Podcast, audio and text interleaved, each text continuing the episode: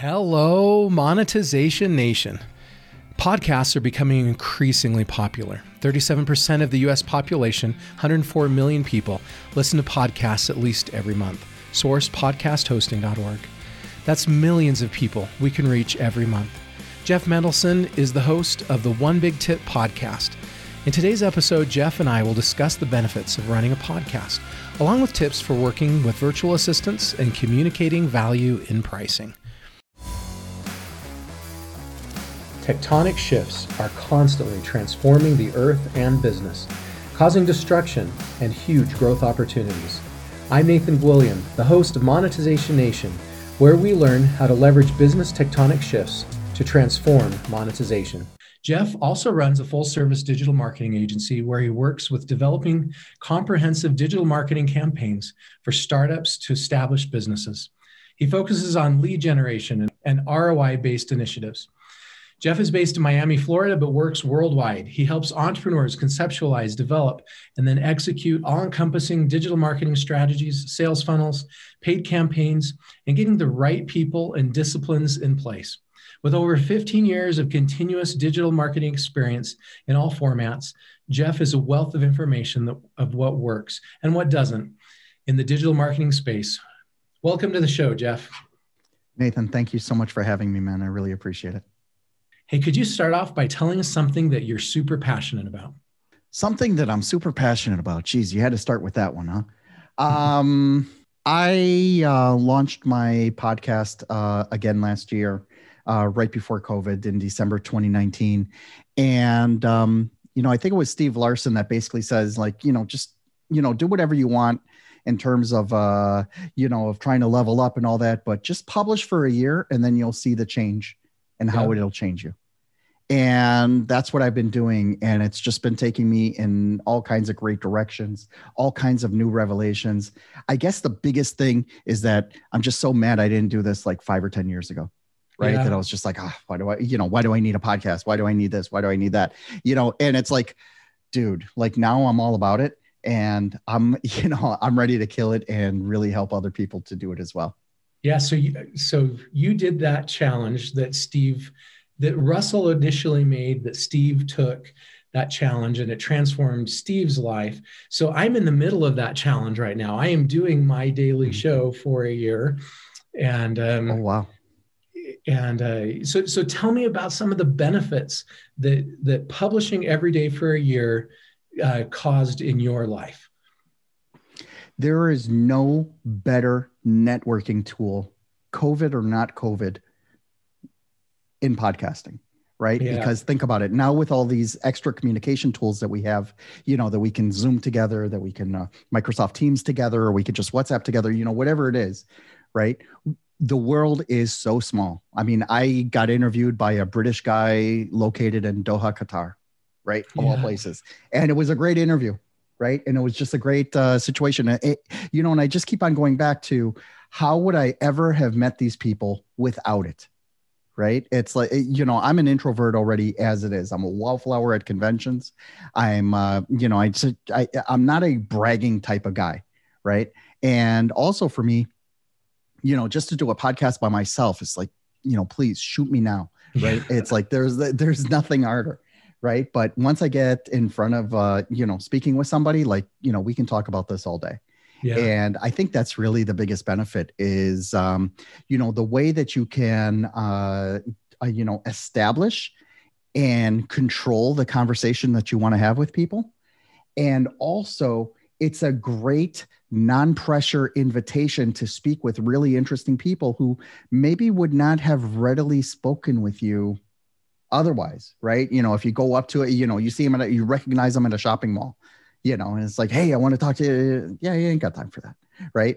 But if you go and, uh, you know, invite them onto the show and talk about something that you have a mutual interest about, all of a sudden it becomes this really great you know this really great conversation and the reason why they're willing to come on the show is because you're providing them value because they're getting exposure to your audience it's it's a, a good reciprocity okay go ahead give your example it is a, yeah it's a great reciprocity and i think that you know what i was going to say is you know just take a look at my background right you know it's like i i don't allude to it i don't talk about it at all but anyone who knows what a lightsaber is is gonna nerd out with me about Star Wars for the next 15 minutes, you know, yeah. simply because it's like, dude, where'd you get that? How it looks so real. Does it work? You know, like all that stuff, right? And it's just a great connection tool, right? It's just a great way to, you know, to connect with people. And, you know, being a guest and also hosting people, it's like y- you have a direct connection to the top, right? You interview a CEO of the company, you bypassed all the gatekeepers you bypassed all the VPs or directors or whoever it is. You talk to the source of the information.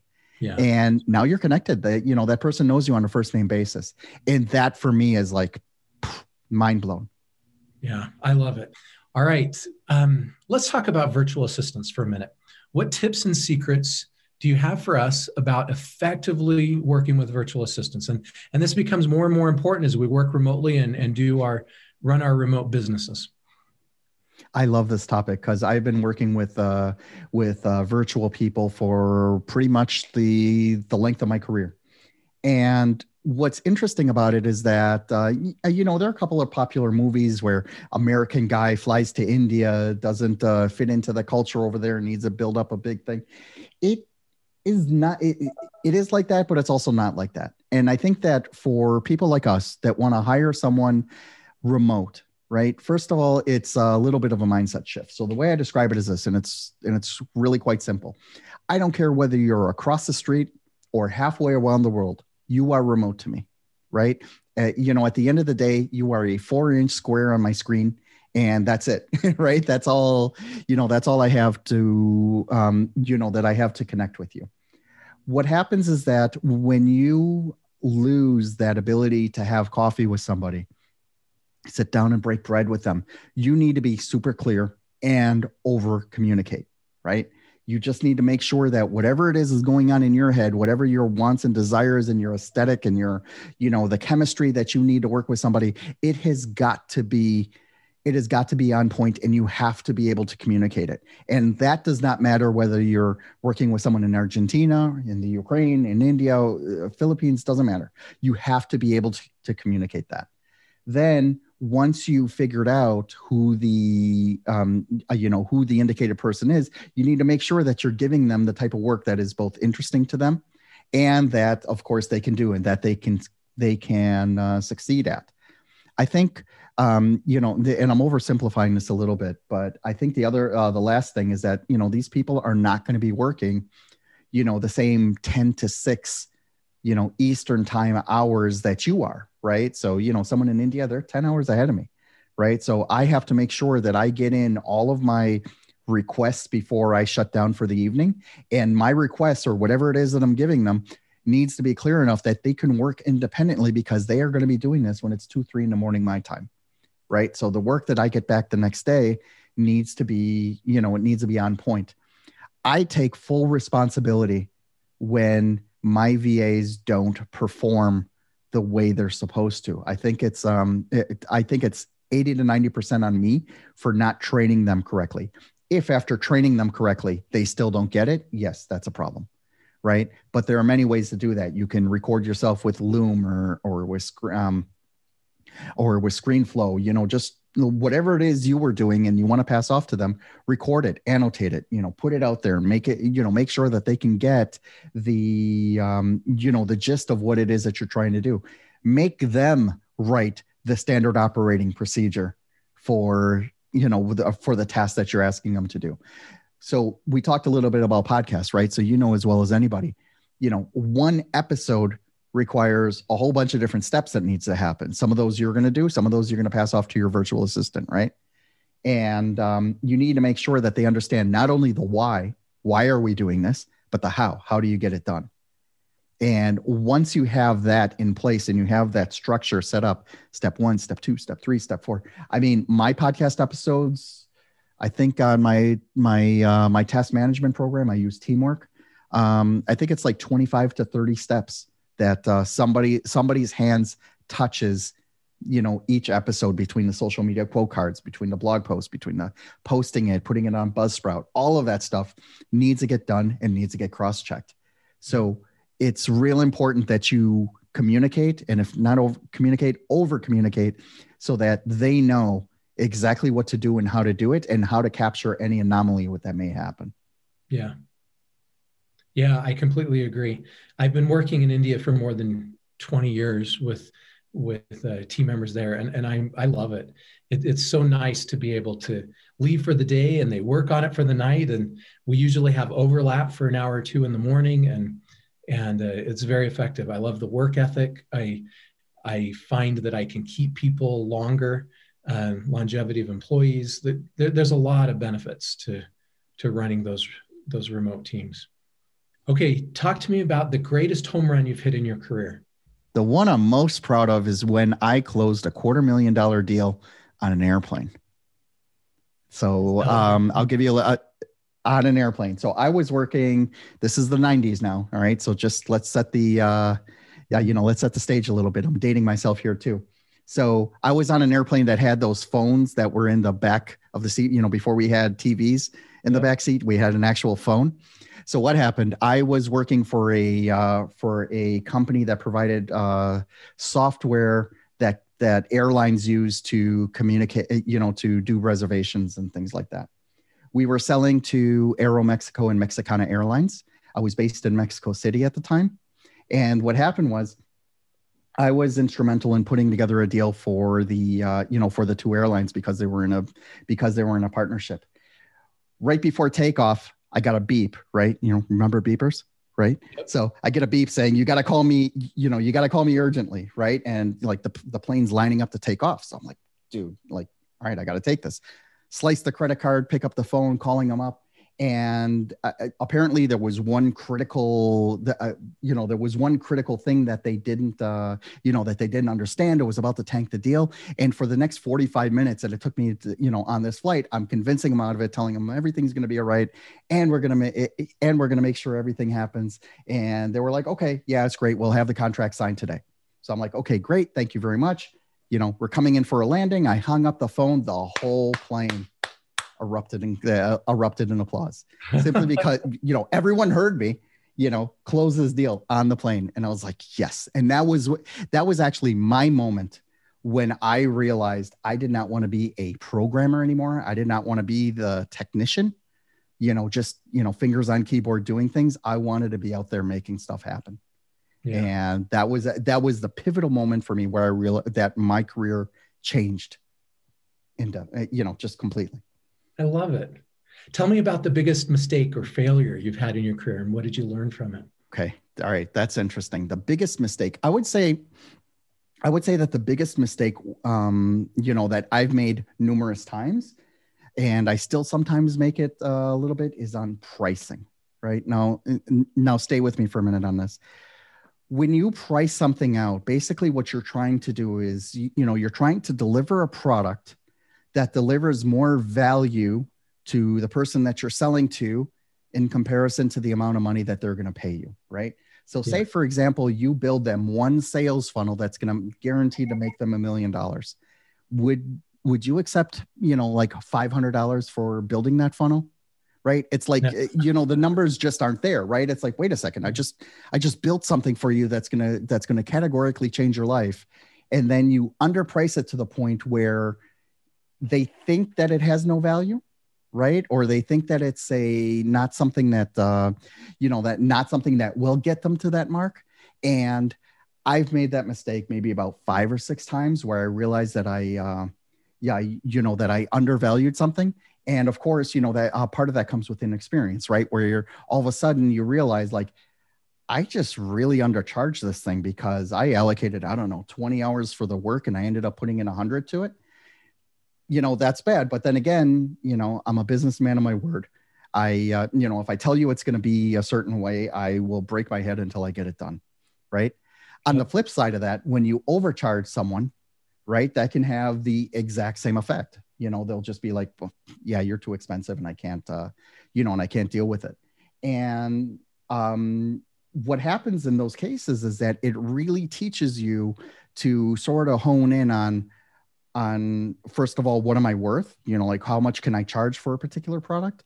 But also it really makes you think like maybe i didn't sell the value well enough right? And that is, and that i think is a whole you know just a whole big discussion in and of itself that it, you know and it's a skill. It's a skill that needs to be learned so that not only that you're you know because there is competition right? You know it's like i'm not necessarily scared of competition. I mean especially in web development or in paid ads or in you know any kind of digital agency stuff. You know there's a million guys like me you know just in you know just in the miami fort lauderdale area right? You know and then compared all around the world like you know we're all basically doing the same thing at the end of the day, someone is going to either love to work with me or they're just going to be, eh, I don't like this guy. You know, for some reason, they don't like my voice, they don't like my face. I'm toxic, right? That's fine. Move on, right? But I need to make sure that I am delivering the most amount of value for the prices that I'm charging. And my biggest mistakes are when I lose those deals based on price.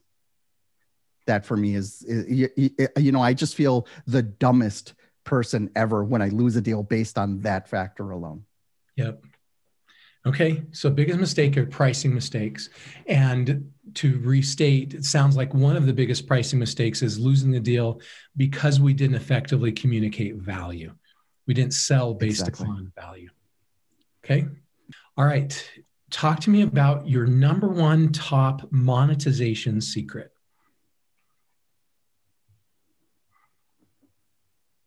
Number one monetization secret. So the best way to uh, the best way to describe this i would say is i uh, uh, and this is something i see a lot when uh, you know i still get a lot of calls even though i don't do this so much anymore i don't really build websites for businesses anymore. Because at the end of the day what they're asking for is a brochure right? You know which is no different than a piece of paper folded three times that you hand out at a convention. Yep. when what they really need is a sales funnel or a lead generation funnel, right? And uh, you know, when you put together a plan, you know, for a business, you really have to communicate that your website is effectively your store. You know, it's what people see. It's no different than when you're walking through a shopping mall and you see, you know, like a sign over there and you, you know, you walk in. And ideally, when you walk in, someone should be walking out, you know, with a bag because they actually bought something. I view websites and web presences the, the exact same way. Now, the big difference is you need to be able to collect that lead as quick as possible. So, my biggest uh, monetization secret would be to uh, to sharpen up your call to action to make sure that you are collecting and nurturing that lead as quickly as possible.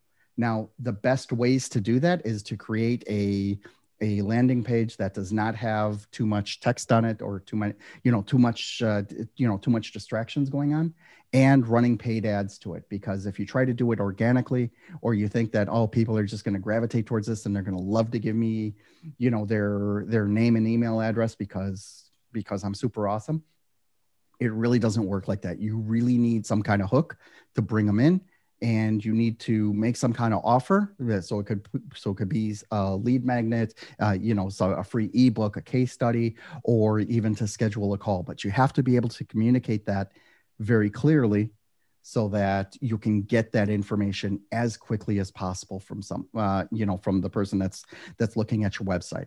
So i would say that in order to do that you need to learn the art of making an offer making it as concise as possible so that you can then nurture that uh, that lead later on into a medium or high ticket item that you're going to sell them eventually.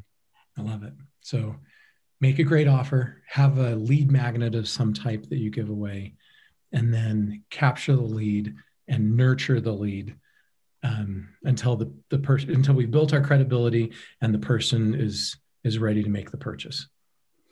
Exactly, because you know if you try if you go too high you know like if you try to sell a high ticket uh, item and you don't have that credibility and you don't have that authority to say well you know this is why i deserve you know for you to put you know $5000 on a credit card right now it's it's not gonna it's not gonna work very well. So it's real important to nurture that lead so that people understand that whoever it is that you know that if they're dealing with you they know exactly that okay this is how it's gonna yeah you know this is how it's gonna work this is the value that they're gonna give me and they're gonna support me along the journey all of that you need to make sure that your offer is sound Thank you so much, Jeff, for sharing your stories and knowledge with us today. Here's some of my key takeaways from this episode. Number one, we can reach millions of people with podcasts.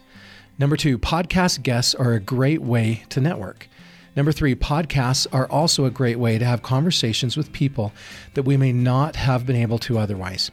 We can interview and get to know CEOs instead of VPs or directors. Number four, when working with VAs, we need to over communicate, especially when there's a big time difference. Number five, we can use tools to help us communicate effectively, as well as having standard operating procedures in place.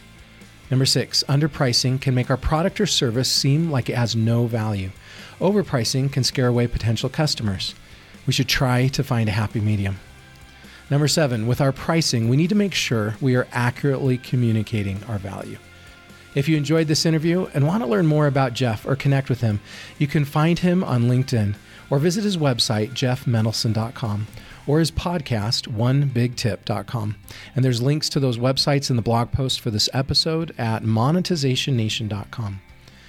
Do you want to be a better digital monetizer? Then please follow these channels to receive free digital monetization content. Number one, you can subscribe to the free Monetization e magazine at monetizationnation.com.